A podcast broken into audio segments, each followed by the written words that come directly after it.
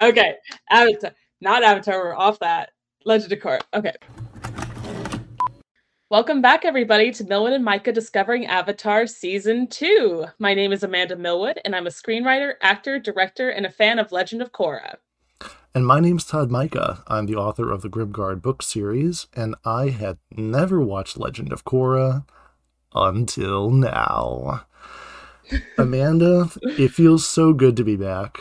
I, I've missed this. Me too. It, it's only been what three, four months since we stopped recording I, for the first season. I, I, think about four months. Yeah, it's it feels like forever, but at the same time, it also feels like it was just yesterday. We were in here doing this, debating over scores of episodes, weeping over the characters.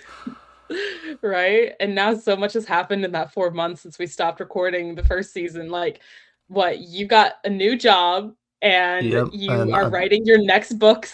yeah. Yeah, yeah. Well, I was already writing my my uh my newest book, my upcoming book, uh Grimguard Ears of Destruction. I was already writing it since last March, but it's really kicked into high gear as I'm looking forward to hopefully releasing it uh by this summer. So, definitely looking forward to mm-hmm. that, getting a few things in order. Um yeah, and your your your life has been uh pretty busy too.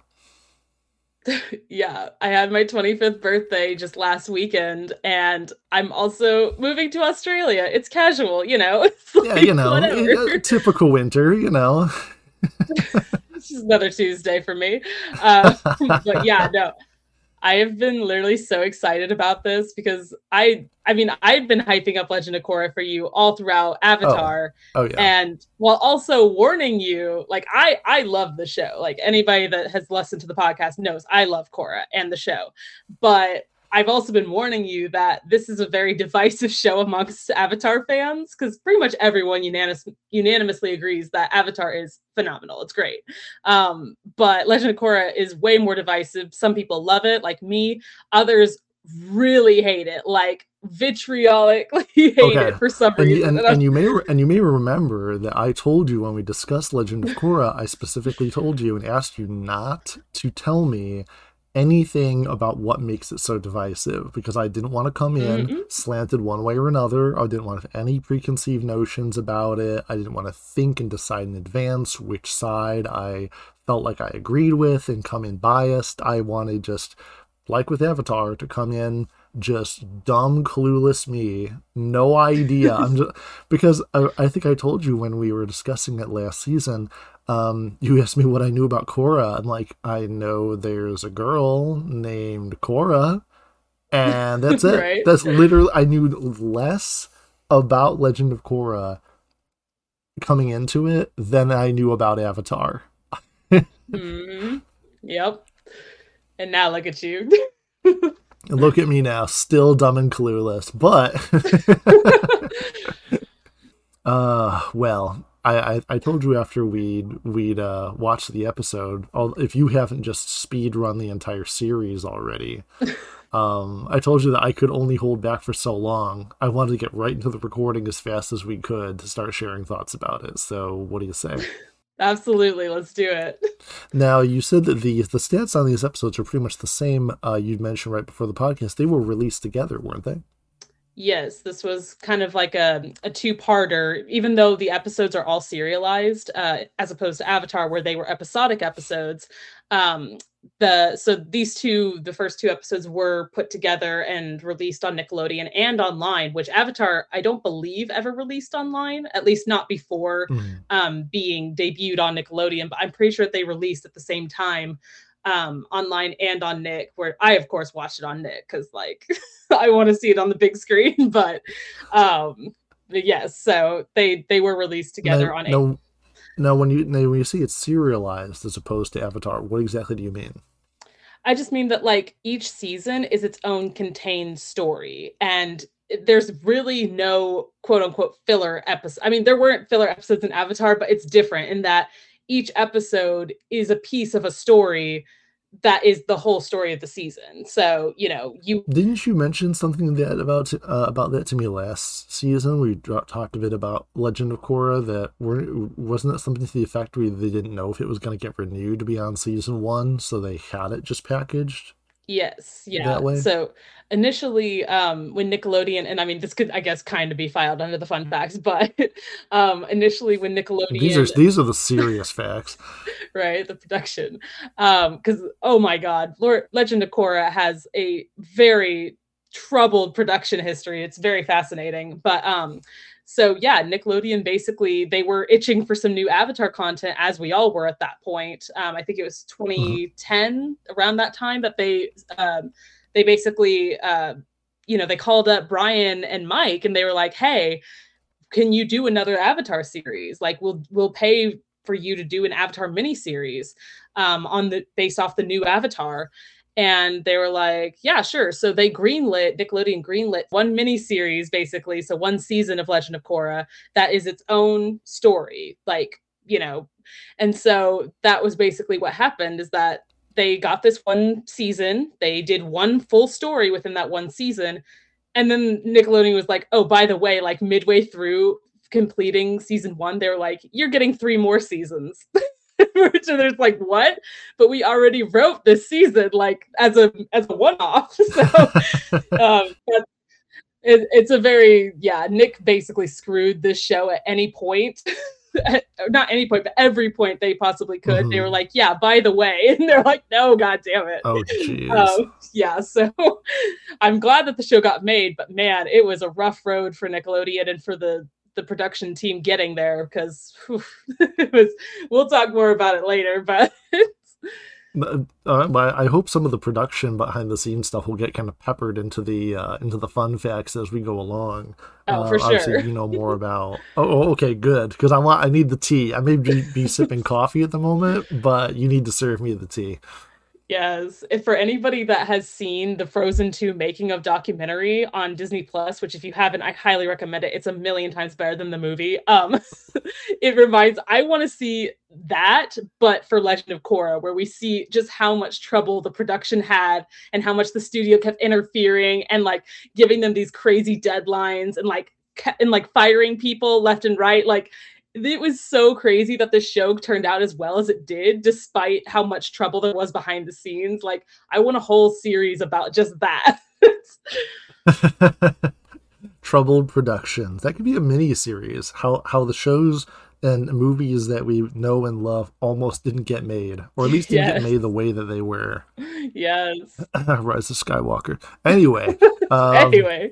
And, and now that the first bomb has been dropped, let's get into the stats for the first two episodes of Legend of Korra. Um, uh, episode one, Welcome to Republic City.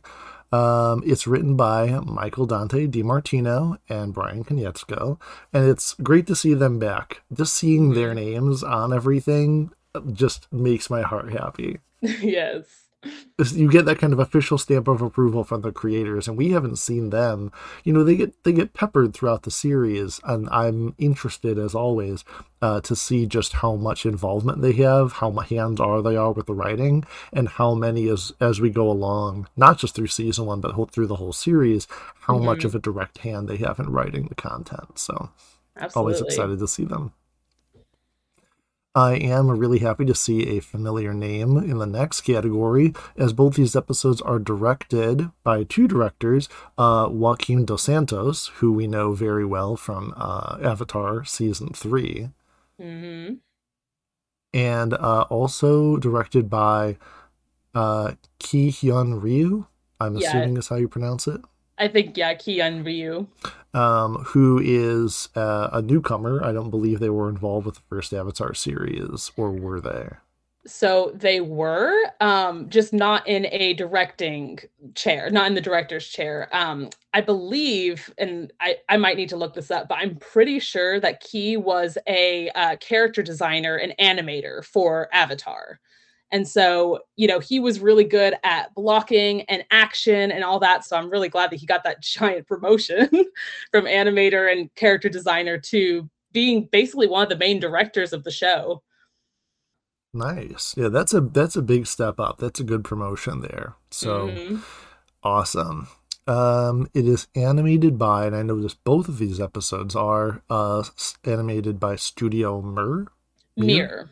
Yeah, Mir and there actually is a fun fact about this studio because this is JM Animation. This is still JM Animation. They basically took um, the head of JM Animation broke off from JM Animation and created his own studio, and he took basically all of the animators with him. So it is still basically the same studio, just under a different name. nice, nice. I was about to because I was going to comment on it that the art looks really similar to JM Animation, and uh, mm-hmm. yeah, that's that's pretty cool. You can you can definitely see not only some familiar styles in the way that the characters' faces are proportioned or the way that the actions and movements are keyed. Definitely big jet episode energy on some of those. um, right yeah, just very, very dynamic. The use of uh, dynamic camera angles in the action, a variety of low and high shots, far and near shots. And we actually discussed recently how much I hate mid shots. yes. how, how, you know, when action's taking place, when you need to create drama and tension, there needs to be that variety, extreme close ups, long shots to really orient mm-hmm. us as to what's going on with the action, and then pushing in close on the next shot to dr- throw us right back into it. And uh, mm-hmm. that's something that JM Animation and now Studio Mir does extremely well. Absolutely. Now, this pair of episodes, uh, they aired together on April 14th, 2012 um, which wow makes me realize how long it had been since the last Avatar series. yeah, because Avatar ended um, in I believe it was June or July of 2008. So yeah. that's yeah, that's you guys really were waiting for a while. Yeah, a four year gap. And like and for them it was even longer because obviously when when the show airs, it's been done for a while. So they hadn't mm, been actively right. working on a series for maybe six years, maybe. Right. Um, I don't know exactly when they stopped production or when their part of production stopped, but yeah. So and at that point, I was I was just leaving, or I was just about to leave middle school because I was in eighth grade during April, obviously of 2012. Um, mm-hmm. and I was at that point where I'm like, I want another Avatar series, but like for older kids, you know, mm-hmm. or teenagers, because right. I was one. Um, and then this came out, I was like, it's perfect. It's what I wanted. and it's a girl. it's exactly what I wanted. Exactly. And as a teenage girl, I'm like, yes, I fucking love this. So yeah, it was a good time. Relatable main character for sure. exactly. Uh, out of curiosity, how old is Korra supposed to be in the show? Because they have a little bit of a hard time placing her age, whereas they even like talk about it in the first series where they mention how old the characters are. Yeah, um, I can't remember if she's 18 or 19 in the first season because there's actually a lot of time jumps in this show. So I believe in the first season really? she's either 18 or 19. Yeah. Because yeah, by the end of the show, she's older. Like, She's because uh, like, you could tell she's older. I mean, not just her voice, but the fact that she's like the same height as the adults. So I assume she was at least sixteen or seventeen. Yeah, yeah, she's definitely an older teenager, and by the end of the series, I believe that she's like twenty four. Like, there's wow. quite a yeah, there's quite a bit of like time jumping, um, especially in the wow. final season. So I'm I'm very excited for that. I love which is which is which is funny because you know when we were discussing the first series, we had talked about them being kids, and I had speculated being like, "Oh, are we going to watch them grow up during the series? Is there a lot of time passing between the seasons?" No, it's like, over no. one summer. yeah, the worst the summer of their lives. Seriously, the whole the whole of the first uh of the first Avatar series takes place over basically six months. Like at the most a year, but basically around six to eight months. it's just like, wow, these poor kids. the, the next show should have just continued with with Ava- with uh, Avatar Aang and the gang over there, and it should have been uh, "I know what you did last summer. you saved oh, the God. world." in parentheses. Sorry, that sounds like a that sounds like a Fall Out Boy song. I know what you did last summer. Parentheses, you saved the world. yes, or like a title of their album. yes. Uh, the and lastly of all, the IMDb rating for these episodes are respectively for Welcome to Republic City an 8.2 out of 10, and for episode 2 A Leaf in the Wind, uh, 8.1 out of 10. Virtually the same thing. It's an 8.15. Mm-hmm. So take us away with some fun facts. Alrighty. Um, Tenzin is named after the 14th Dalai Lama, Tenzin Gyatso. And you might notice that he shares this name with Monk Gyatso from Avatar The Last Airbender. yes, so that is very always, cool. Yeah, they're always drawing inspiration from real world, you know, Asiatic culture. And I love that. Um, mm-hmm. And then our second fun fact is that Avatar Aang's animal guide was the sky bison Appa, but the show creators were originally going to give him a polar bear dog. This idea was scrapped and recycled for Korra's animal guide Naga. And if That's you really see, interesting yeah you um in the documentary i've talked about this documentary before spirits um which just details the whole making of avatar it's fantastic um but in the original concept art of Aang, like the first drawing they ever did for Avatar was Aang with this polar bear dog, but it's like standing up on its hind legs. And mm that was like basically the first concept art for Naga, which then translated to what she is now. But um, right. yeah, so it's I knew that before I even looked up the fun facts. I was like, I bet that's gonna be on there, and I was right. um, and then our third fun fact Welcome to Republic City and A Leaf in the Wind have the highest viewership of book one, which makes sense because, like I said, they they aired together. And Avatar fans were just like so freaking hyped for this new series, like because they right. showed. Um, I remember seeing videos on YouTube from Comic Con where they showed the trailer and they had like this whole panel discussing it, and they had a lot of mm-hmm. concept mm-hmm. art of the characters. Like it, they were really building this up. Like this is the next big Avatar show, um, right. and it's kind of like what they're doing now with you know the Netflix series and with Avatar Studios. We have so much Avatar stuff coming our way. I'm just like I can't keep up with all of it. It's amazing. Um, but uh, anyway, so yes, uh, highest viewership in book one. And then our fourth and final fun fact Welcome to Republic City was originally supposed to feature a fight scene with Amon the villain in the initial part of the story. On the network's advice, the scene was later cut to slow the episode's pacing and provide the audience more time to be introduced to the new setting and characters. I I put this one last because this just this kind of feeds into the episode itself. Um, right. I am kind of split on that. On the one hand, it makes sense because, you know, you've got two episodes to basically introduce the characters and the world and all that. And it's quite different from the world that we know in Avatar. You know, it, a lot has changed. So it makes sense to to kind of have a slower pace and all that. But at the same time, I think back and I'm so sorry for everybody that's like, you can't compare the two. I'm going to compare the two because they we're, are we're se- going to compare series. Them. Of course. Yeah, it's a sequel series made by the same people. Like it's begging to be compared. So, um, so to compare it to, you know, the first two episodes of Avatar, um, we meet our villain, obviously Zuko at that time, and he has multiple skirmishes and fights with Aang and the gang, or at least the gang at that point. So I'm like, yeah, I kind of do wish that we had seen a bit more of, you know, our villain Amon because he's the best part of the first season. but I get why. I get why they decided not to do that. Um, but I do kind of wish that we had seen him a little bit more um, in the first two episodes. But man, when we get to episode three and four, it is on. I'm so excited. oh, now, now see, now see, you're saying that from the from the with the benefit of hindsight.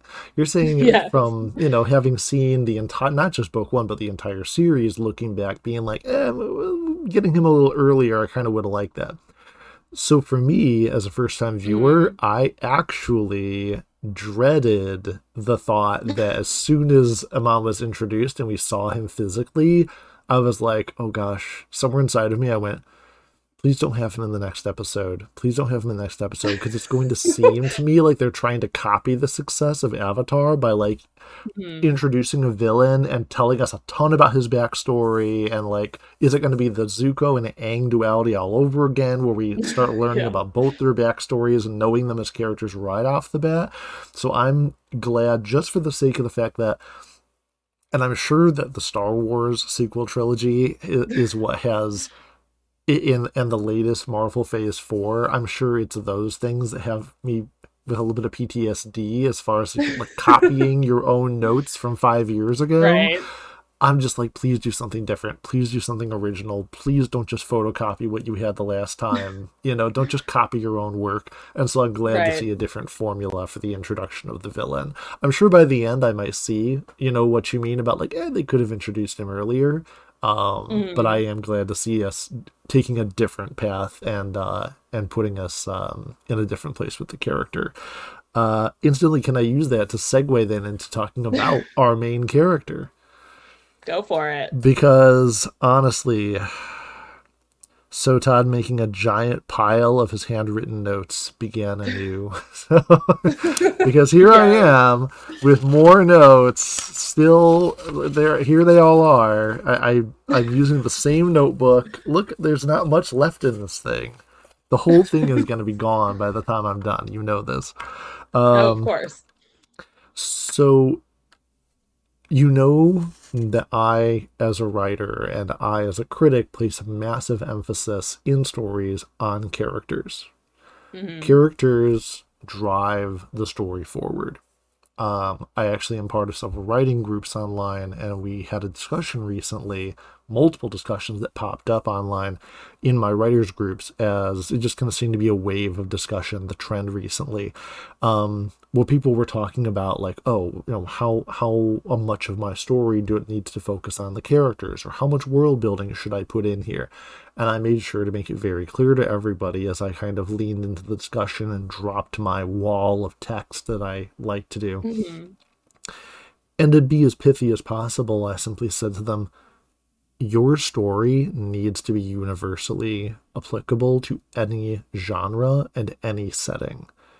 If you can't take the core of your story, which should be about your characters, and put that story into a science fiction setting, a fantasy setting, a historical fiction setting, a zombie apocalypse setting, a dystopian setting, then if you can't tell the story that you mean to tell, no matter what setting it's in, your story is relying too much on the setting. It's relying too much on the world building. Your characters need to be the people and a human, humanly relatable story that could be put into any setting and still be able to be told. Mm-hmm. Sure, you want to fit it into a genre that you enjoy, where the visuals and the aspects of the story fit and enhance the story and make it fun.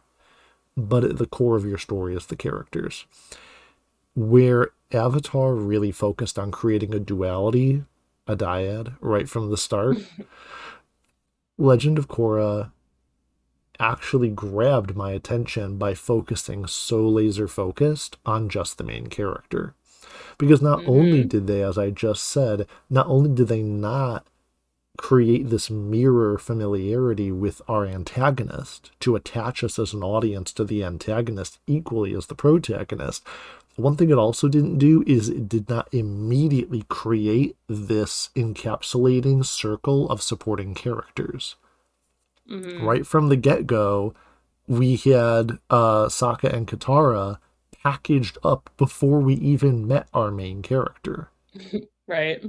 The titular character had not even been introduced, and we already knew, knew who the supporting cast was. We we had, as it were, we already met Han Solo and Chewbacca before we ever met Luke Skywalker. We met our Timon and Pumbaa before we ever met Simba. You know, we, we right. had our supporting cast first for the main character to land in, and we didn't have that this time. It was Korra right from the start as our anchor character. And I love, love her character immediately. I really, really love her. Me too. And I want to jump in right away on what might be a hot button issue about the character, and you can tell me if it is or isn't. Mm-hmm. Which is possibly, tell me if I'm right or wrong, an accusation of her being a Mary Sue. Oh, absolutely. Which, okay, I I'm just gonna say this real quick because I I knew that this was going to come up and I I was hoping it would because I'm curious what you think of that accusation, knowing nothing about her beforehand and just watching these first two episodes. Because I can understand, I don't agree with, but I can understand where a character like Rey is is a, a uh, what am I trying to say? Accused of being a Mary Sue. I don't agree with that at all, as you know, but I get where people's minds are at when they're saying that about her Korra, it makes no sense to me at all. Like in no way, shape, or form is she in any way Mary Sue. And I just it drives me up the wall when people say that. like even more than with Rey. Well, right, because the entire concept, so to for any listeners who aren't familiar with the concept of a Mary Sue, it is in a story a character who is for all intents and purposes perfect. They are magically gifted with successes. They are, most of the time, one of the defining traits of them is that they don't need any sort of training or struggling or progression to get as good and talented at their skill set as they are. Mm. You have a character who is a prodigy, who inexplicably knows how to do everything right and usually better than everyone else around them. And the problem with. Mary Sue's in the story is that if you're trying to make a character that comes from a humble or a disadvantaged beginning, it, it it's it's a pitfall potentially giving them a Mary Sue skill set because you have to explain how they are so incredibly good at everything when they've been so isolated, so ignored and neglected and disadvantaged. You have to come up with a kind of a chosen one story. You have to mm. explain either off the bat or in hindsight why it is that they're so incredibly good, naturally gifted, inexplicably skilled, why they don't struggle and fail. Now, to kind of take apart this a little bit and to kind of compare her to Rey, since that's a great example, and a lot of the people, as you mentioned, a lot of people who are familiar with Avatar are also familiar with Star Wars. The, mm-hmm. the, the two of them kind of borrow off of each other, as we talked a lot about in season one. Yes. and the thing is that the one of the reasons why Rey fits more into sort of the Mary Sue while it's still debatable is because while she struggles and fails, most of her struggles and failures are not physical. They're not tactile. She doesn't physically lose fights. She wins at the end of every battle, pretty much. A lot of her failures are internal struggles. They are mm. rejection, fear of abandonment. There's an internal feeling of failure when she discovers her parentage. There's a struggle against the pull of the dark side. But none of those make her lose any fights. She wins every single fight that she's in, in every single story. She's never, she never physically gets her hand cut off. Sorry if you're to be a Skywalker, you have to get your hand cut off. At least one hand, maybe your legs too. Right. I don't know. It's up for debate. but so it's debatable based on that level because Rey's failures and her struggles are mostly internal. Korra, we watch her struggle and physically screw up on a lot of levels. We watch her struggle with her mentorship and her self discipline. We watch her fail her tests over and over again does she eventually figure out and overcome? Yeah, but she does so with progression and with character growth. And we'll get deeper into mm-hmm. it when we talk about the events of every episode. But yeah, off the bat, while it establishes Korra as being very gifted, again, similar to what I said about the villains, my perspective is I'm glad that she's not following.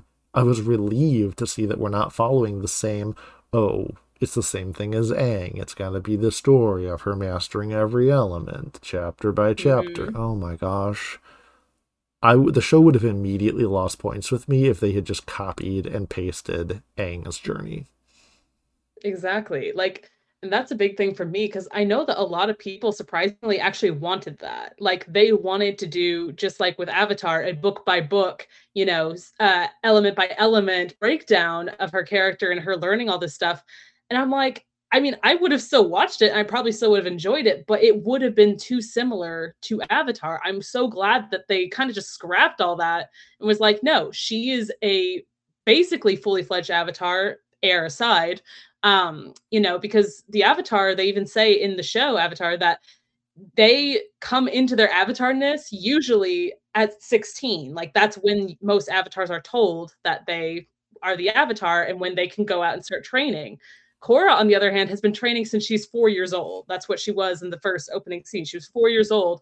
The White Lotus mm-hmm. find her and they take her to train her. So by the time she's 19 years old in the present day, like yeah, of course she would be really good at everything because like she's she's been training practically her whole life for it, and she and she embraces her avatar role, whereas Aang ran from it at every opportunity, and that's again a great like it's a great not subversion, but um what's the word I'm trying to think of? Like it's a great mirror to Aang, I guess, in that, you know, yeah. they're so different in their approach to their avatar role and um and just in personality. I just love how like hot-headed and fiery and like you know punch first ask questions never Korra is whereas Aang is the mm-hmm. exact opposite I'm like I oh I just love it I love that they didn't just copy and paste Aang into a female character or you know have similar they could not be more different and that's what I love about it um, right but and, sorry, and I, am just like is, gushing. oh yeah, no, no, no. I mean, I have plenty to gush about the character, at least right off the bat in the first two episodes. One of the things I really enjoy about her as a character um, is that contrast to Aang, of course, because you know, as exactly as you said, it would be boring if it was the exact same thing. Would it still be fun?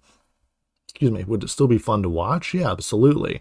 But we need something different, I mean, look at look at look at stories now. You know, one of the one of the big criticisms that the Marvel Cinem- Cinematic Universe has been struggling with and facing from their fans is the gender bending of their heroes. That the next generation that seems to be introduced through Phase Four, they're just copy paste female versions of the previous heroes all kinds of arguments can be made, and I'm making a neutral stance. It's just an observation because it's true that the fan base mm-hmm. has a lot of pushback.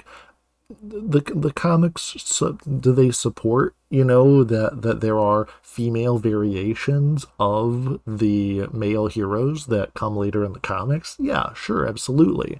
But are people saying it would be better if they were just their own heroes if they weren't constantly taking the mantle and and basically the same thing, but the only thing changed about them is that their their gender is swapped. Mm-hmm. If this was nothing more than a gender swapped Aang, it really would feel like just a rinse and repeat. It's kind of that. It's kind of like that damned if you do and damned if you don't situation that they faced with the Star Wars sequels, on the one hand, you had people saying, oh, you just pretty much copy pasted what you did with the original movies. We didn't want this. We wanted a different story. Make something mm-hmm. original. Don't just do it over again. And then when they came up with something original and did something totally different than they'd done before, people were like, this isn't the Star Wars that we know. Why did you do something totally different? We wanted the same thing. We want the nostalgia. It's like, well, what do you right. want? What do you want? It's not that simple. yeah, it's uh, and but like I said, I'm I'm glad for variation. I I don't like seeing things repeated. I'm very happy to see that Korra is a is a very different personality than Aang with very built-in, very apparent character flaws. That's the thing that I think really separate her out. Where I feel like a lot of writers now, ten years later in writing um, female characters, and I'm saying that for a very specific reason, not just characters, but female characters specifically, is that mm-hmm. Her her aggression and her assertion and her forwardness, while it has positive things, while it has pros to it, it's mostly it's mostly described and characterized as a huge negative, as a as mm-hmm. a that's something she has to overcome. It's not so much that, oh, you have to stop being this way, but it, she is standing in her own way by not right. being more than those traits. You know, it's right. great for her to, it's great for her as a character that she is so confident, but she has to learn humility. It's great mm-hmm. for her mm. that she's so forward thinking and aggressive, but she has to learn patience. It's good for her that she's so self sufficient and independent, but she has to learn trust. Mm. Yeah, um, and that's I mean literally pretty much everything you just described, the things that she needs to learn, she does by the end of the series. And it's I assume I assumed so. I assume she didn't toff it through the entire series. yes, no. That, that I probably would not have liked her if that was the case cuz like you know, I love her in this first season because she is so incredibly flawed, but she is I, I mean she's young by the comparison to the end of the series. You know, she's fairly green. She's come into this new world she's barely been a part of. Like, you know, it's it's so endearing to see that she is so brash, but she also is so childlike because she doesn't understand the way that the world works. Like, or right. like, you know, yeah, just like basic things like, yeah, that food costs money because she was always taken care of like by the White Lotus and by her family. Like, you know, it's it's such again, it's endearing for me at least watching her try to navigate this world that she that she's never been a part of. And so um yeah, I love that they kind of counterbalance the negative character traits with more positive ones um you know her excitedness her childlike wonder at the world like you know just these very these very charming things um that make her this very complex and layered character in my opinion um but people just seem to focus on the bad. They're like oh my god she's such a bitch. She's so terrible. She like needs to rein in her temper. I'm like yeah that's kind of the point guys. If you actually watch well, the whole show she does. You know what's a really interesting um, thing that I observed. Now, I don't know if anybody else feels this way, but I had a, a thought as I was uh, somewhere through the second episode of the two. I had a thought about her you know, I mm-hmm. mentioned mm-hmm. a few minutes ago how it was interesting that the show, unlike Avatar, didn't create this nest of of secondary characters, the supporting characters, in the form of Sokka and Katara for her to land in when she was introduced. We didn't we mm-hmm. didn't get introduced to her like she was a foreign concept and the anchor characters were the Water Tribe. We were introduced to her as our anchor character. And right and extremely well done by the way. You know your anchor character should be the character that you relate to as a person who when they enter the larger world you're like wow look everything in this fantasy world. And you know they accomplished that not only through Sokka and Katara but through Aang because Aang had been sealed in the ice for a hundred years Mm-hmm. And so he was coming into a world that was foreign to him, and, and, we as the audience got to get introduced to the world of Avatar through him. He was our anchor mm-hmm. character. Mm-hmm. With you know Korra, she is clustered away from from everything, and in that regard, she is a bit like Toph. She isn't necessarily a spoiled rich girl, but she was born into advantage and she was sheltered in that way mm-hmm. and so mm. she has that that Tophish pushback against being protected and, and and babied and she wants to get out there and get her hands dirty and see what the world has to offer you know just like Toph did also the mm. whole sneaking sneaking away from home thing mm, very Toph very Toph that way well, not only that, it's funny you mentioned that actually, because not only is that very Toph, but that's literally what Sokka and Katara did in the second episode. Like, and with their grand grand's permission, like she told them, yeah, you go save the Avatar. He's he's got to be the one to bring balance to the world. Katara basically told that exact the same thing to Korra. Like, it's your turn to bring mm-hmm. balance, like you and your generation. And I'm like, oh, the parallels. I love it. But see, here's an observation I don't know if anybody's made. What I saw mm. in hmm. that was we had the removal of Aang and everything that his character is the peacemaker, the sage, the playful, you know. And what we wound up with was we took Sokka and we took Katara and we took Toph and we kind of mushed them all together and made Korra. Right because she is really overconfident like Sokka, mm-hmm. but she's also right. very, very compassionate like Katara and wants to help people. Just this constant mm-hmm. looking out where how am I supposed to how am I supposed to look and overlook an opportunity to help people when they need help, like Katara. And right. she and it was very Katara like the way that she um sort of recklessly jumped into situations to help because Katara's done that a bunch of times mm-hmm. before. And we already yep. made the comparison to her independence against being sheltered like Toph. So like she's kind of like if we took Aang but we mushed together the rest of the the you know team Avatar, we kind of get Korra. Mm-hmm. And I love that. well, see, and the best part of it is it makes me wonder about the development of her supporting cast. Who are they going to be? Are they going to, uh, since we already kind of combined all the elements of what we had in the last series, in my mind, mm-hmm. it only leaves room for her supporting cast members, whoever they may be, to be brand again brand new fresh concepts and not just rehashes of what we had in avatar yeah i would i mean obviously i'm not because surprisingly with avatar the the uh the route that the characters take for their arcs is pretty clear you know like it's not really spoiling anything to say oh well you can kind of guess where this character is going to end up um but with uh, Korra and her, I mean, Korra's is pretty obvious. We already said that basically everything you just said that she needs to, you know, work on about herself, she does.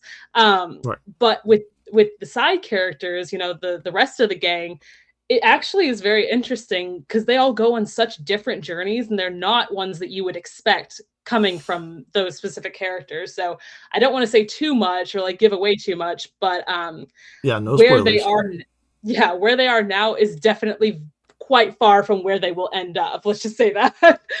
so That's so uh, it's interesting. A, yeah, it's a very different kind of character like set, I guess, for the for the you know secondary characters of the gang.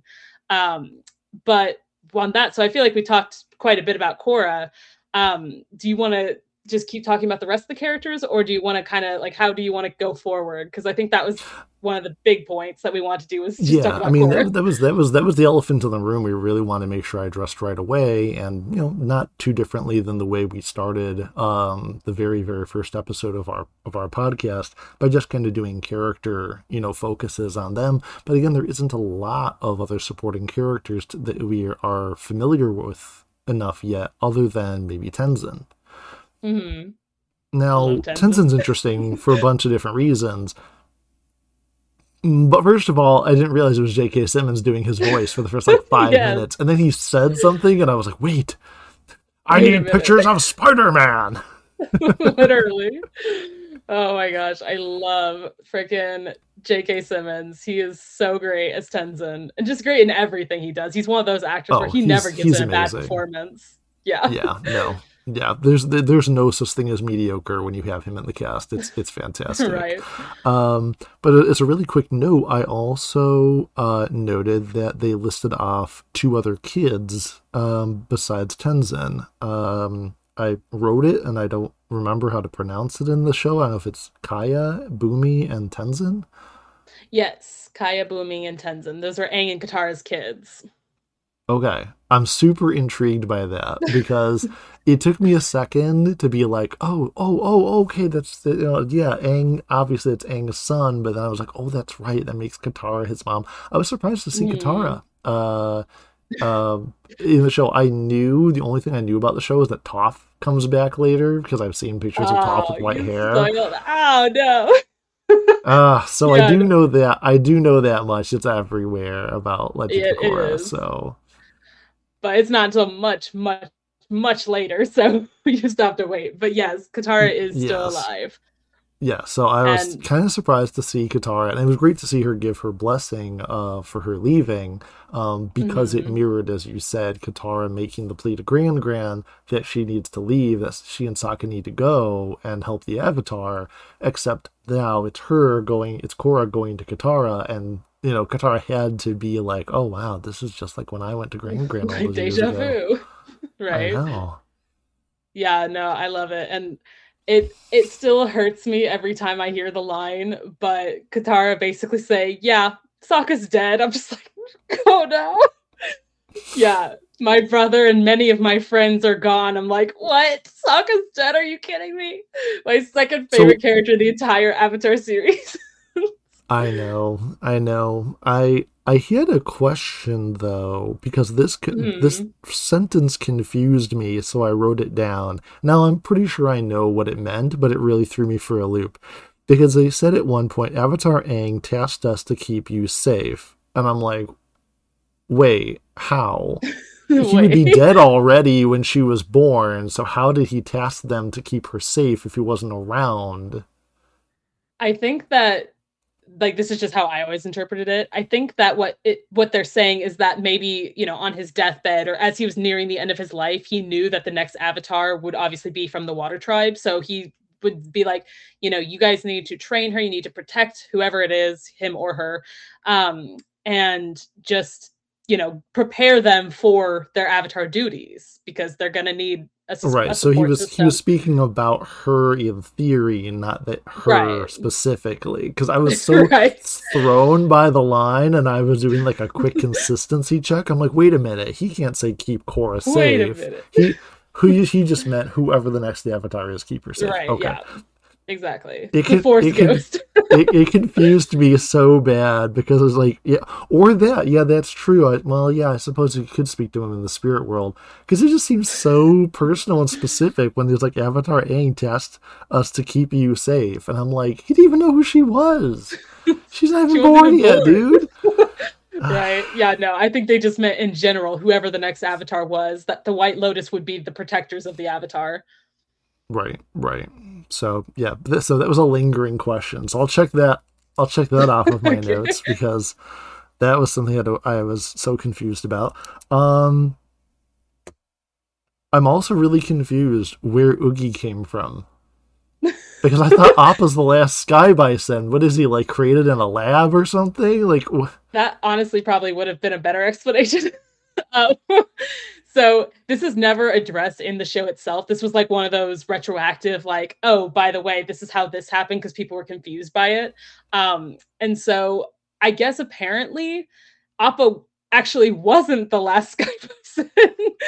um, and that there was a small herd of they're like still sky bison it's not the same breed because they look different from appa but there was yeah. a small herd of sky bison in the or over by the fire nation that the fire sages like kept and they weren't wiped out because they were actually in the fire nation during the hundred year war um and so that's what Oogi is he's like a different breed of sky bison basically um, so I guess Appa's breed is the last. He's the last of his breed, but I know it's one of those smells like a retcon.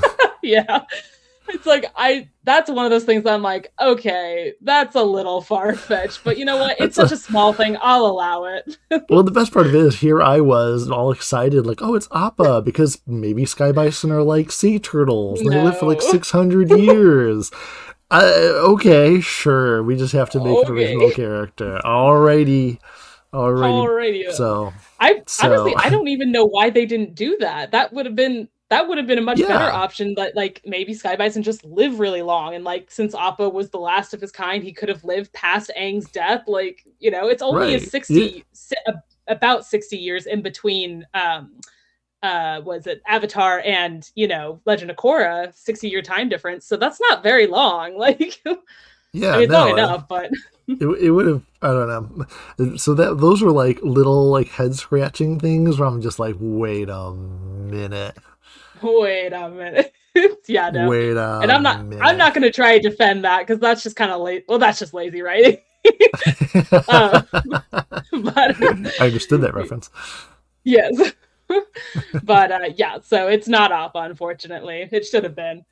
That would have been yeah. cute if like Tenzin got to keep his dad's sky bison. it's like a family pet right? that just like Nana like and Peter Pan. Getting, keeping, oh, yeah, Chewbacca. keeping Han Solo. right, exactly. Because Chewbacca's a pet. no, Chewbacca got he got to have Han Solo, and then after oh, Han right, Solo, okay. you know, then then he gets to gets to have Rey, and he, he gets a whole litter. It's like having exactly. a dog, and then you get a bunch of cats with like Poe and Rey and and Finn, and you're like, I, I it's not the same. right. Should have oh, just got another dog. Right.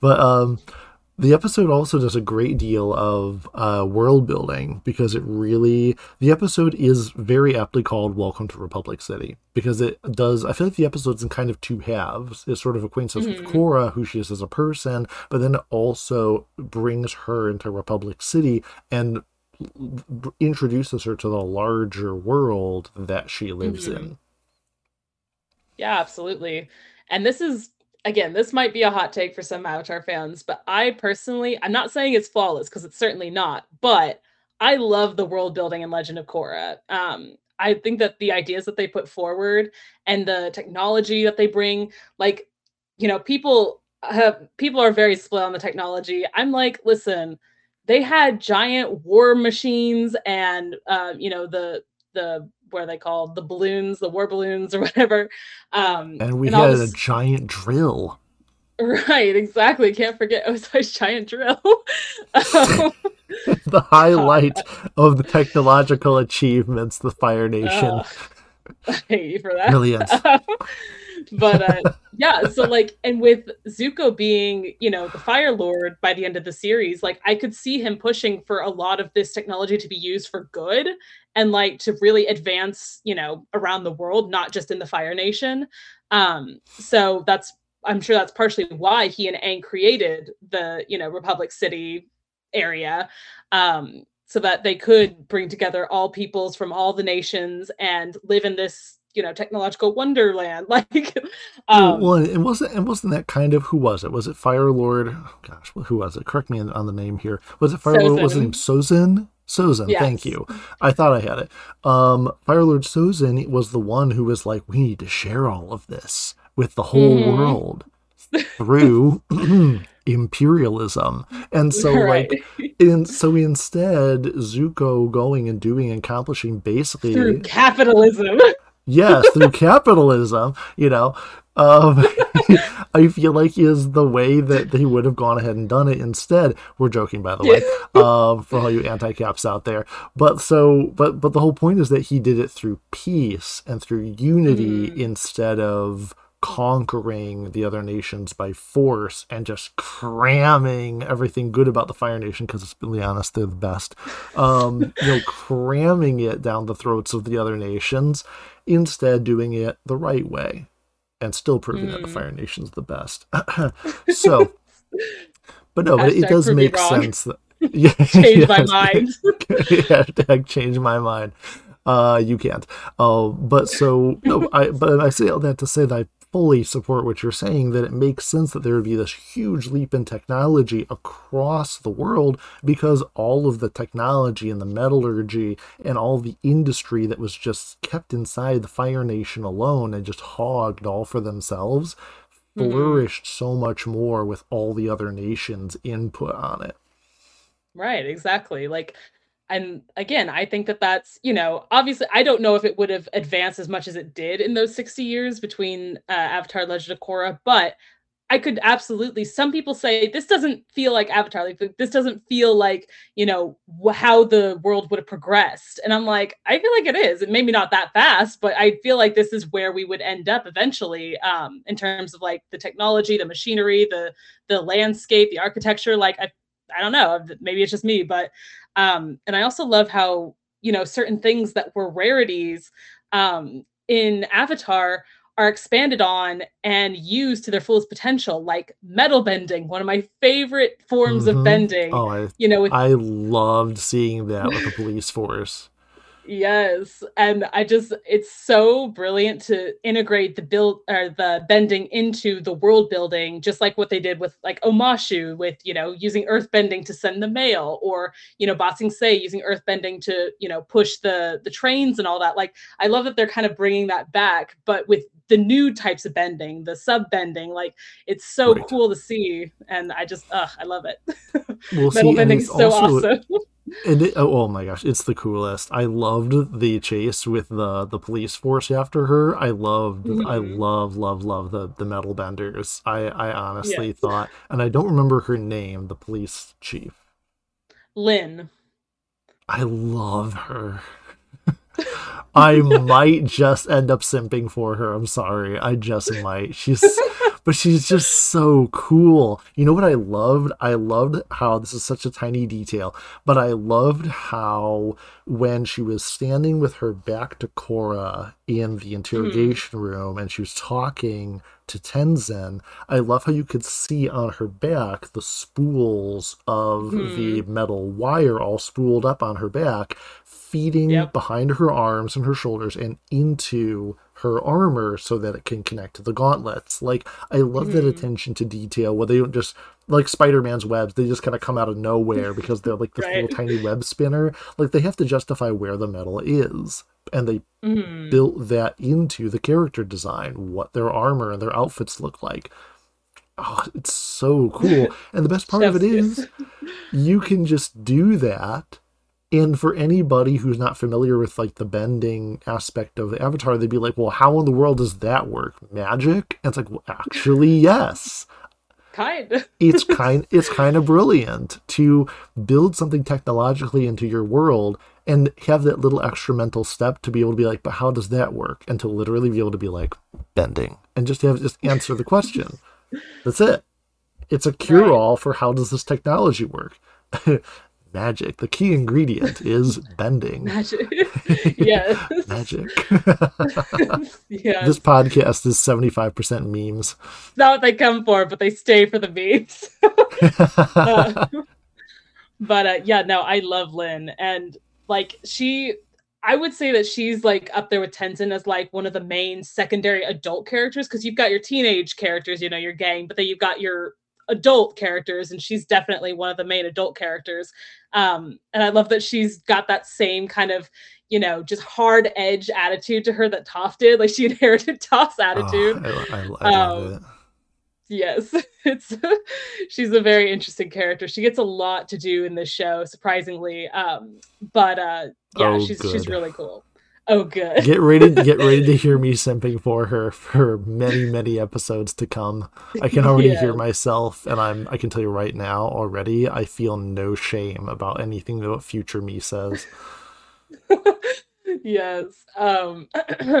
but uh, yeah. So man, what else? Oh, and I like... and I also got to see what I feel like is this show's equivalent of like the famous, you know, Water Tribe exit from Sokka, which is the like yes. leaving the interrogation room and she does the like I'm watching you eyes thing yes. and Katara does it back and she's like, What what Yep. they were absolutely harkening back to the Water Tribes. I love it. I uh, was so good. There's an additional level level of satisfaction with the show when I see things in memed or in like super viral gifs that people use all the time, and I'm like, I have no idea. That has no context. I don't know what that's right. about. And then I see the show, and within a few episodes, I'm just like, oh, I know what that is now. I'm in. I've been initiated. yes. Yeah. I feel like I'm one of you now. right. Oh, join us, Todd. But uh yes.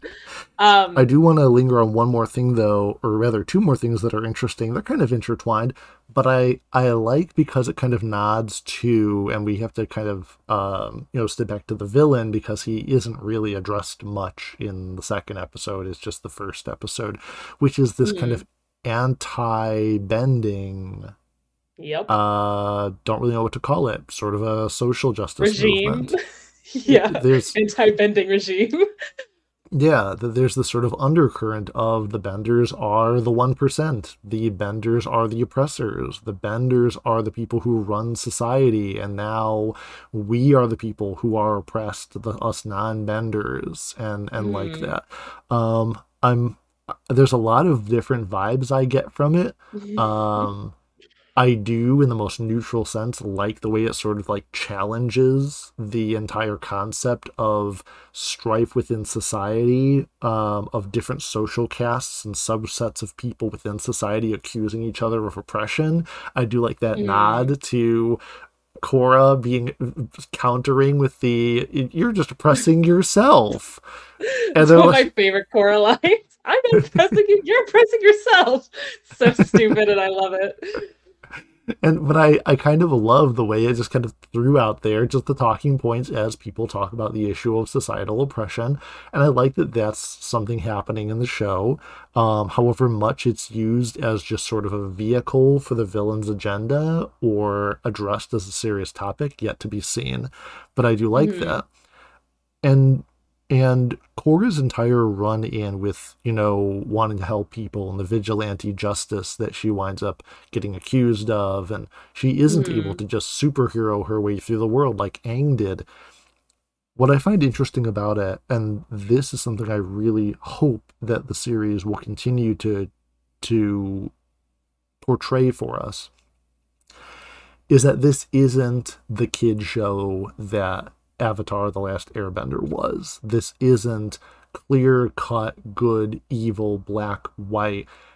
And mm. Korra, in the sense that she is a very sheltered individual, hyped up her entire life that she is the savior of the world, is dropped into a world that is more sophisticated. As it were, the makers of the show created a much more morally and culturally complex society mm-hmm. and world that Korra is the vehicle that the viewers who are used to this very clear cut, good, evil, kids who just want to save the world mentality, and that's what she's born with, representing mm-hmm. the viewer coming into a much more morally gray setting where you can't just jump out and save people because there's red tape and there's hierarchy and there's collateral damage. There's all these do you have a permit for that? Unfortunately, Avatar fans, you're adults now and life isn't free and you can't just play until mm. the streetlights go on. It's a very different world.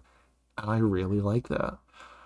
Well, let me just say that this is another great mirror to Avatar, um, in that in Avatar, the world needed Aang and he wasn't there. Like that's the whole thing is that he was not there for the world when they needed him most, he vanished. For Korra, she wants nothing more in the world than to be the avatar, to help people, but she's come into a world that doesn't need her anymore. Because right. society and technology has advanced so much, the world doesn't really need the avatar at this point and she has to grapple with that for these next four seasons. Like who am i if i'm not the avatar? Like she that's one of the big you know self-reflective things that she goes through especially in this season. Um and i love that because that is something that you know would happen eventually. Like maybe you know I again, I think that it's really smart to bring in this kind of real world conflict of like, do we need this or is this just something that's here? Like you know i i think it's very very fascinating how different it is from uh Aang and all that. So um yeah i i don't want to say anymore but yes. No yeah no no no spoilers. But as I really think what's fun about it and what's what's so incredibly intriguing is it puts forth a very interesting moral dilemma to us, which is do black and white morals, those heroic values that Aang had and that Korra exhibit, do they have a place in the modern world? Is the modern world in need of that? Is it an antiquated idea, a concept of absolute right and wrong, of absolute good and evil, of seeing somebody in need and doing it because you have those values? Is it a bad thing? Is it a good thing? Is mm-hmm. is their value? Does the world still need that? Or has the world grown beyond it and a need for that absolutism? Or has the world just become so jaded and so overly complicated that it's something that they've abandoned wrongly? And I'm mm-hmm. interested to see because that is a concept that's just out there in many places, it has been for a very long time. And I'm interested to see what message the show takes as far as addressing that as a global sort of truth and how it relates to you know Korra as an individual. As you said, it's something that she grapples with. So I'm interested to see mm. what lessons she takes away from it and what lessons the show conveys. That's very, very interesting to me. Yes, it is. that pretty much sums up my notes on on the first episode. I told you I have a lot of stuff, very dense. I practically had to write yes. sideways on my paper one thing I thought was very interesting is she's being tested as far as starting to learn her her airbending is her statement about herself i'm as opposite an airbender as you can get. Mm-hmm. Totally true. I think I, I, it is very true. It's an interesting bit of introspection and it introduces something we already knew that she was a very stubborn person a very mm-hmm. you know mm-hmm. like you said punch first and don't ask questions ask questions never um, right. sort of character but i think one thing that makes her redeeming is that she isn't blind to her character flaws the frustration mm-hmm. that she exhibits throughout the episode often is not I don't need this because it's stupid. It's a frustration with herself and a sort of inner pride that makes her say, well, Maybe you're just a terrible teacher. Maybe this test is dumb. It's somebody unwilling to accept what they do see and they do know about themselves, which is, I'm failing at this. But then, as she says, in our grand tradition of jumping to the end of the episode, she tells right. Tenzin later, I was just venting it on you. I was just projecting it on you. Hmm. Yeah. And again, that's this is a perfect example of like people taking her actions and her dialogue out of context to shit on her. Um because i've seen many a video video essay on why she's a terrible character. I'm like you guys are really missing the point.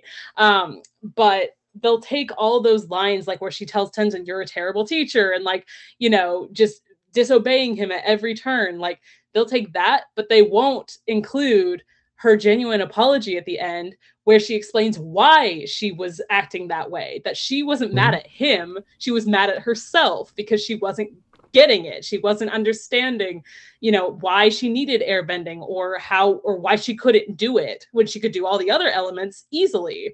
You know, it's it's taking out it's like you said projecting. Um so and i think that again because she does understand that that that's why she was acting that way and that she genuinely apologizes and they move past it is what makes her redeemable. Like if she didn't do that, I'd be like, Korra what the hell is your problem? Like Right, um, right. Because but, because if the message of every episode was that Korra was right to act the way she did, I'd be like, Well, that's horrible. Don't yeah, do that. No, she's not, and she knows it, and that's why she apologizes. Um, and I really like that, you know, this isn't really a spoiler, but going forward, we don't see her struggling like she still does struggle she can't airbend throughout most of the season but um she doesn't struggle or fight with Tenzin about it anymore. Like they move past it, which they should, mm-hmm. because it would be so annoying and repetitive to just keep have them butting heads over this. Um, but I think that we needed this episode to show her learn some humility and to you know show that she does have genuine weakness not just you know not just internal but like external. She can't airbend which is something that the avatar needs to know how to do um especially to continue the air uh you know the air nomad traditions and all that since Tenzin and his family are the last airbenders. Um so yeah it's it's really important that we got that apology and you know the ending of the episode. Yeah. and yeah yeah, the, the thing with with the, you take a chance. You you really take a chance with characters when right off the bat you display their character flaws. Because mm-hmm. you know when you introduce a lot of characters, it's it's difficult putting their flaws first because you do risk, and this is to acknowledge critics. Um, I can see and I agree that it is risky putting putting that there and potentially making your character unlikable because if mm-hmm. you're if you immediately put out that the character has these flaws you do run the risk of unfortunately winding up in a situation which i feel like the fact that you use the word redeemable you have to admit it is kind of a you dig a pit for the character that you have to be sure you quickly dig the character out of. You if right. you if you have to worry is this character redeemable? Then you realize you've presented some flaws that are going to compromise. Is the audience going to be on board with them? Are they just going to find them really annoying? Um, right. and i and I, I feel like it's different I mentioned earlier that I was drawing a really hard line between portrayals of a male protagonist and a female protagonist. And while the egalitarian out there and the egalitarian in me wants to say, oh, there's no difference, it's just universal. You can present universal struggles. Well, you can. Mm-hmm. But you can also present gendered struggles. You know, mm-hmm. Aang had struggles that we talked about were very much stereotypically male issues. They were issues about internalizing your anger or your frustration. They were issues about, well, what do I do? Do I explode out with my emotions or do I ball them up inside and pretend they don't exist? A very common male struggle. Because for the boy, young boys watching it, we need to address this issue. We need to address the issue of how are they handling their emotions. And the show did a spectacular job with that, as I said last season. But with Korra, it's a different set it's a different set of problems. It's a it's an issue of well, when you feel morally very very um, you know very strongly on a certain issue and you feel the need to speak out, are you going to be silenced by the establishment? Are you going to feel put down by male figures who are teachers, as the case with Tenzin? Are you going to look upon it as unfair criticism? Are you going to feel additional antagonism from them because they're not of the same gender as you? It just it puts forth a lot of challenges and I think the show does a good job on them. I mean, you're obviously the target audience. How do you feel that the show addressed those for you? Oh yeah. I mean, I think they did an amazing job personally. Like, you know, I love that Korra is such an emotional character while still being incredibly strong at the same time. Like I don't mean I mean she is physically strong. Obviously, she throws a guy through a window, but um, right. I just mean like yeah, I just mean like she has stretched like she she reminds me of myself in a lot of ways. You know, I'm not a fight first, ask questions never kind of person, but I do have very strong beliefs and convictions, as we have talked about. You know, um, I have very strong opinions, and I can get very emotional when it comes to that stuff. And like, I feel like I see that in Korra as well. You know, she believes what she believes, and she's very, you know, true and steadfast in those beliefs and her opinions and all that. And um, you know, can be a little arrogant and, and hot-headed, obviously, because she has this title of the Avatar. Um, but uh, yeah, I think you know it's interesting talking about her gender because I, I should have put this in the fun facts, but um, she actually was going to be a boy. Um, Nickelodeon asked for it to be a boy, and Mike and Bryan were like, "No, she's gonna be a girl." Like that is like they they fought to keep her a female character instead of you know doing another male character because that would have awesome. been three male avatars in a row roku Av- or Aang and then whoever korok or whatever his name would have been. Um, korok. Korok. Um, the rock. but uh, right. Um but i'm so glad that they won that fight because you know it would have been really easy to have given her traits to a male character and i feel like they wouldn't have gotten nearly as much flack as she does because she, solely because she is a female. Um and i'm not trying to get all like soapboxy or anything but i think that i'm glad that they stuck to their guns that they kept her a girl and i think that that in the long run that was the right decision and i fully support it. So yes they did a great job with writing the female um i don't want to say gaze because it's it's not like that but just just the it's female a, perspective a, a, it, exactly. It's the female perspective. And that's something that's again so valuable and so needed. And i think where a lot of and i i i agree as we've talked about i agree with a lot of criticism of a lot of modern shows because i mean and i want to make sure i'm not including Korra really in this um mm. because Korra was the, this show was released what 12 years ago so so 11 years ago mm-hmm. and i mean in the last maybe debatably seven eight years is where i see a lot of the characterization of female leads in a lot of shows and a lot of movies going wrong because they're really really stripping down the female perspective into something that is very superficial for the sake of the movie, which is why a lot of them, a lot of those seem like they're pandering, because quite frankly, they are. They're mm-hmm. missing a huge opportunity to explore the nuances of the female perspective and put important messages in there, both addressed to the female viewers and also to you know provide education and awareness and perspective that can be shared.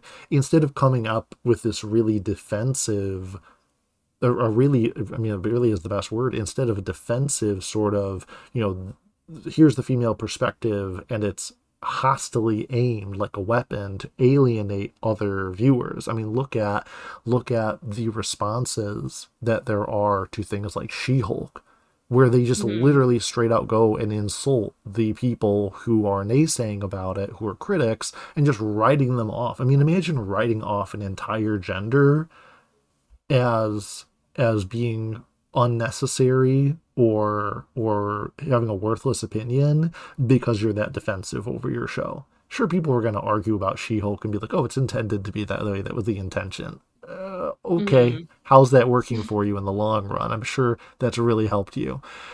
But a show like this, I feel like invites in by creating you know the sort of story it does i feel like it invites people in you're not pushing people out you're inviting people in to connect with a character yes a flawed character but a character whose perspective on the world and her experiences are so important and I'm mm-hmm. really looking forward to seeing what they do with that moving forward because we are only two episodes deep. Yeah, yeah, we barely scratched the surface. you know, but you know, I I obviously being a male, you know, want to make sure that I express how much I appreciate that, and I'm really looking forward. I'm already liking the stage setting for Korra, so I'm just very very interested to see where they go forward with it. I think it's good so far. Yeah, totally. Um so now can we talk about pro bending? I was waiting for you. To, you're like holding your breath on it, and I'm just like, she wants to talk about it. She wants to talk about it. Yes, we can talk about it. Okay, because I think that comparing pro bending to Quidditch, that's totally apt. Like that, it is. But yeah. I would argue that whereas Quidditch was really just there to be there, like there was no reason for it was just more world building, really. Yeah. Um, I feel like, and I wouldn't even really qualify as world building. It's just a sport they play. There's no stakes. There's no nothing to mm-hmm. add to the story. It's just kind of filler. Whereas with here, with pro bending, um, while I think that it not only is it good for world building because you know we can see that using the bending types and like how bending has changed. It's not so much martial arts anymore, but more mixed martial arts, like MMA, like you know, boxing, kick, you know, kickboxing. I was gonna say beatboxing. I, I want to see beatboxing used as the model. God. Um, but uh, yes, you see how bending has transformed. You also see that people of all nations enjoy this sport. It's not just for one specific, you know, nation or people. Right. Um, but also, I think that the way that they use it within the story of this episode, A Leaf in the Wind, the second episode, is really clever in that it helps Korra to learn how to do the proper air bending footwork.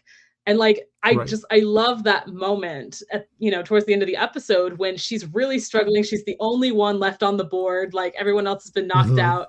And you've got the other team just like pounding her.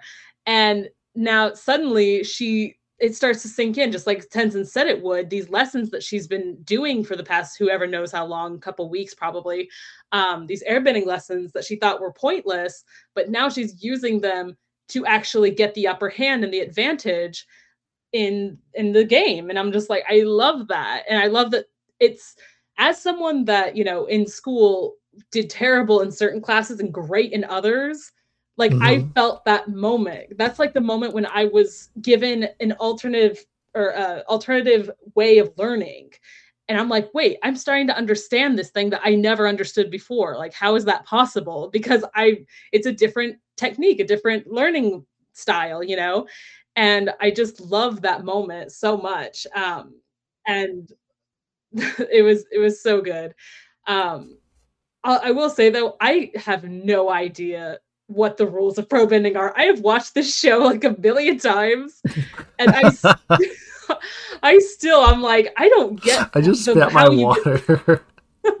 I don't get how points work in this game or how you win in this game. Like on the surface, it seems pretty easy. Like, you know, you've got certain rings that you have to stay within, mm-hmm. like on your side of the, I keep wanting to say board, but whatever it is, the ring. And so, and you use only your bending, obviously. Mm-hmm. Yeah, the court, whatever. um, and you use whatever bending you're assigned to, whether it's earth, water, fire. But like, and you can't knock anyone over the side of the ring. They have to go off the back. Okay, cool. Mm-hmm. But then everything else, I'm like, wait a minute, what? so you... so it's a it's a little like tennis to me. Like it kind of makes oh, sense. Oh, really?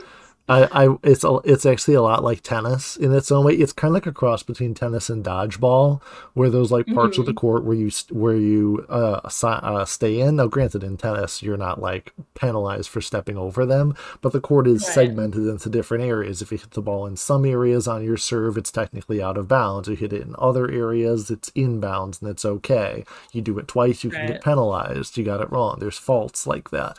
So it's kind of kind of makes a little bit more sense to me. I was trying to follow it. I'm sure if I looked at it a second time and really dove into it, I could probably dig out the rules. Uh, but it made a little bit more sense to me only because I'm familiar with those kinds of games. So yeah, yeah, and I am. But it is very, it is very scattered. I I couldn't figure out the scoring system of at the end when they allotted the points. I know. Out. That's the I could figure out how they were winning or losing, but I couldn't figure out how they were tallying at the end. I'm like, I don't understand. Is it how many people you wind up knocking out at different points? That I didn't understand. right. Yeah, I'm like, wait, this we only had one point and now suddenly we've got three. Like what? yeah, uh, my I brain swear. couldn't figure out if that was like football, where like a field goal is worth three, but a touchdown's worth seven, like or six or whatever. I could not figure that part out either. So that that I didn't get. Looks cool though yeah, no, it's Look, it is looks great. cool. Makes love, no makes love, no sense. Compels me though. literally makes no damn sense. Um, but yeah, no, it's I I enjoy it. Like I I think it's fun. It's more fun than Quidditch at least. Like Quidditch is fine, but I'm just like, eh. at least this It, like it, builds out the world. It, and it is and it is absolutely nail biting too because it's so it's so physical. Because again it is like dodgeball. It's not like a ball that's put into play where it's like oh no the ball landed two inches on this line or it passed the foul post or did they cross the line? Let's look it over on the replay. Like the court has built into it like the they step out of it and it senses where they are so there's like pressure you know pressure plates or sensors or whatever you want to call it um and then of course you get physically knocked out of it which is also very dramatic because at that point you're just you're just out entirely like you're just you're gone Right. it's humiliating And you fall like four stories into a giant pool. Like, damn. yeah there's a little american gladiator there too you know It really is. Um, but uh, yeah, I'm trying to think. Is there anything? I mean, we haven't even really talked. I love that we haven't talked about Mako or Bolin. Well, Um, okay, so the, uh, so so maybe this is like a negative on the episode, but also a positive. Number one, I love them, but number two, I had absolutely no idea whether the whether the story was trying to establish that these were ongoing characters that she was going to know that were like her secondary team members here, or whether Mhm. these were like characters that fly One-offs. in and then are gone. Yeah, one-off characters. I had no idea what they were going to be. And in my mind, I kept hearing you from season 1 being like everything comes back in the show, Todd. Nothing's throwaway. I'm like, "Great. We'll probably see them in season 2." And then we finally see uh Mako at the end. Mako, right? Mhm. Okay. We finally see Yeah. him at the end, like gazing out at her at on at the at the island and her looking back at him at the stadium. And in my mind, I was just thinking of Anakin in the Jedi Council chambers looking at Padme off in the apartment and her looking back at him. And then, so I'm assuming Mako went off to go to Order 66 after that, because that's what happened. I'm trying to draw parallels. so- Absolutely. Here, so. um, yeah, no, they they are definitely they are members of the new team Avatar. Um, so you Okay. got you know ob- obviously Korra's the Avatar. You got your Firebender. You got your Earthbender. Um, but uh, yeah, so you know they it's interesting because like I know where they'll end up, obviously. So I think that they are characters that they don't make too much of an impression at the beginning, but by the end of the show, I think that they really come into their own as characters. Um, and I really love them by the end. But Mako- Mako's uh, hot. yeah. I don't just mean Yeah, because he's firebender. I mean he's hot. well, see, here's the thing. They were trying to do another Zuko with him, and it's pretty obvious. Like Bolin's clearly trying to be the next Sokka, and Mako's trying to be the next Zuko. And I'm like, I'm sorry, honeys, but no. like, and it's so like you got this brooding, you know, I was gonna say dark siders, not the force. um, you got this brooding firebender, and it's like very standoffish. And you got this, you know, joyful little comedic relief sidekick with Bolin. Um, and yeah, it's just not the same. It's not the same, but I still like them. It's funny that you picked up on it because I didn't. I actually Oh, really? didn't. I when they came on the scene, I actually did not liken them in any way, shape, or form to old Team Avatar. And maybe it's because for me, I didn't uh, process again, as I said, whether they Mhm. were introducing them as like new Team Avatar or whether these were just one-off characters. So I actually Right. didn't make any association with it. I actually like them a lot. I like uh Bolin is is that mhm. I I like Bolin. I like him as sort of the suave, like, oh, I'm gonna, I'm gonna charm her. I'm the, I'm the, the ladies' man. But he wasn't gross or off-putting about it. He was just nice. Now he did it in a flirty sort of like, let me impress you sort of way. But he was more like he's a celebrity and he assumes she's a fangirl sort of. He was just being Right. nice to her. Um, he certainly had, uh, he had better game than either Sokka or Aang did. So. yeah, I don't know. I mean, Sokka, Sokka had game. Like, let's be honest. Sokka had a game, but not in the traditional sense. Like all the bad bitches in Avatar. Let's be honest. you didn't even have to try. Pulled, well, that's the point. When he was trying, he was bad at it. He pulled them all by when he wasn't trying to. Um, that's fair. That's fair. But but Mako, I didn't even take him as being like a a, a proto Zuko or anything like that.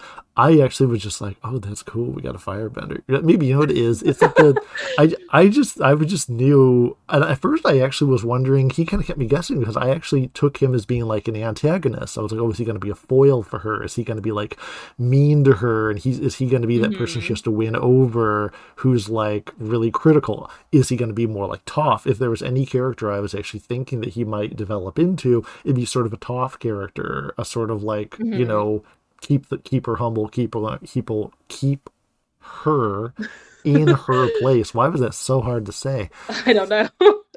I wasn't sure what he was going to evolve into, and then at the end, he's just like, "Yeah, she's she's the one." yeah. Um.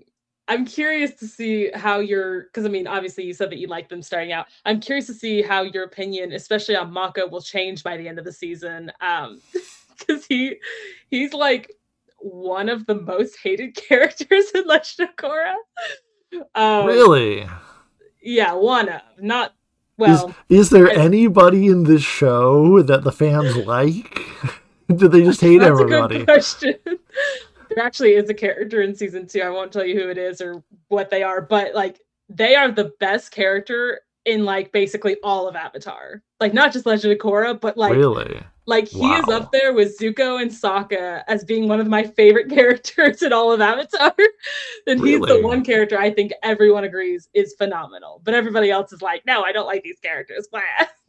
like, okay, Man. whatever. No, uh, honestly, I I love I love the world building so far. I like, as I'd said, um, the ins and outs, the outer conflicts, uh, moral dilemmas that the characters are facing. I like the character growth moments.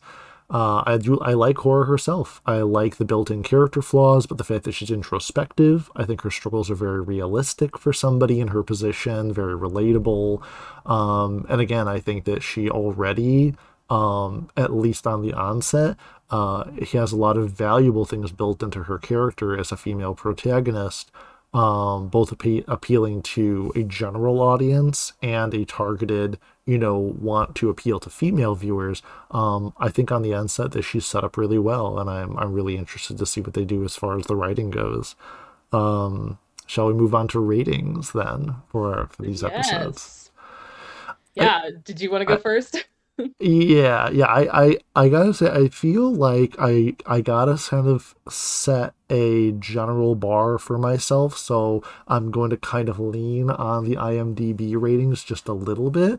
Um, mm. but in general, in general, here's how I'm going to go with it. I am going to rate these two episodes together as a 7.5. All right because I'm also leaning back on if these were episodes of Avatar, among the Avatar episodes, where would I rank them?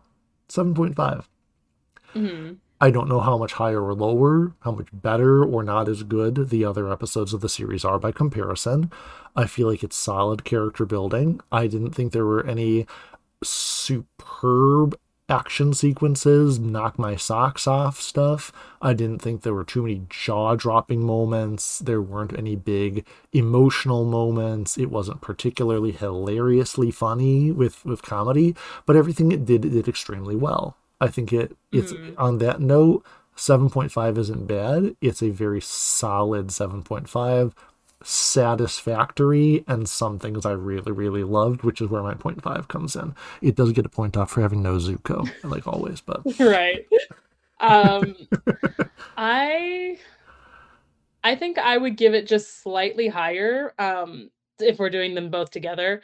Um, I think I would give it like a 7.8, like higher seven point whatever, because Mm-hmm. I don't mm-hmm. think it's I don't think it's quite at an 8 yet, but I also think that 7.5 is just to me that's like mid. Like it's good. It's good, but it's not great and it's not bad. It's just kind of like that midpoint. Um, I'm, I'm, waiting for the show to really grab me with oh, something oh, yeah. big, but it's not going to do it in the first two episodes, so well, let me just tell you, um, episode four is one of my favorite episodes of Legend of Korra. Period. So.